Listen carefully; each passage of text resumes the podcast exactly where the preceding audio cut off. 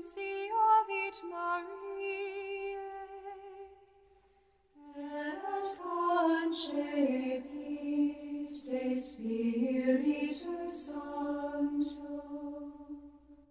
Ave Maria, gratia plena Dominus tecum, benedicta tu in mulieribus, et benedictus fructus ventris tui, Iesus. 4 de outubro de 2022, terça-feira, memória de São Francisco de Assis. Evangelho de Lucas, capítulo 10, versículos do 38 ao 42. O Senhor esteja conosco, ele está no meio de nós. Proclamação do Evangelho de Jesus Cristo segundo Lucas. Glória a vós, Senhor.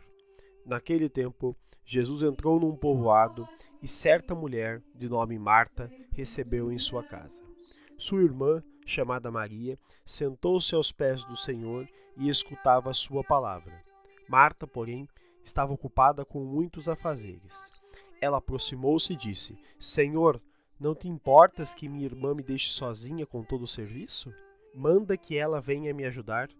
O Senhor, porém, lhe respondeu: Marta, Marta, tu te preocupas e anda agitada por muitas coisas. Porém, uma só coisa é necessária. Maria escolheu a melhor parte e essa não lhe será tirada. Palavra da salvação, glória a vós, Senhor. Pelas palavras do Santo Evangelho sejam perdoados os nossos pecados. Amém.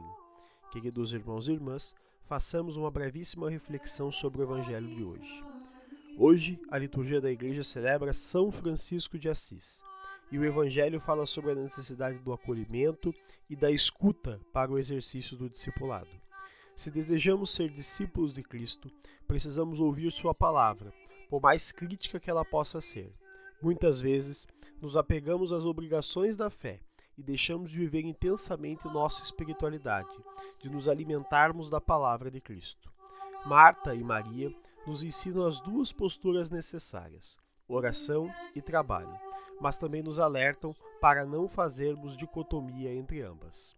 O Evangelho de hoje desperta para nós uma questão: tenho vivido uma vida de oração e espiritualidade? Com essa questão no nosso coração e no nosso intelecto, façamos nossa oração. Senhor, dai-nos a espiritualidade de Maria, com ouvidos atentos para ouvir Sua palavra. Amém. Fica o convite. Tenhamos ouvidos atentos para ouvir a palavra do Senhor. Louvado seja nosso Senhor Jesus Cristo, para sempre seja louvado.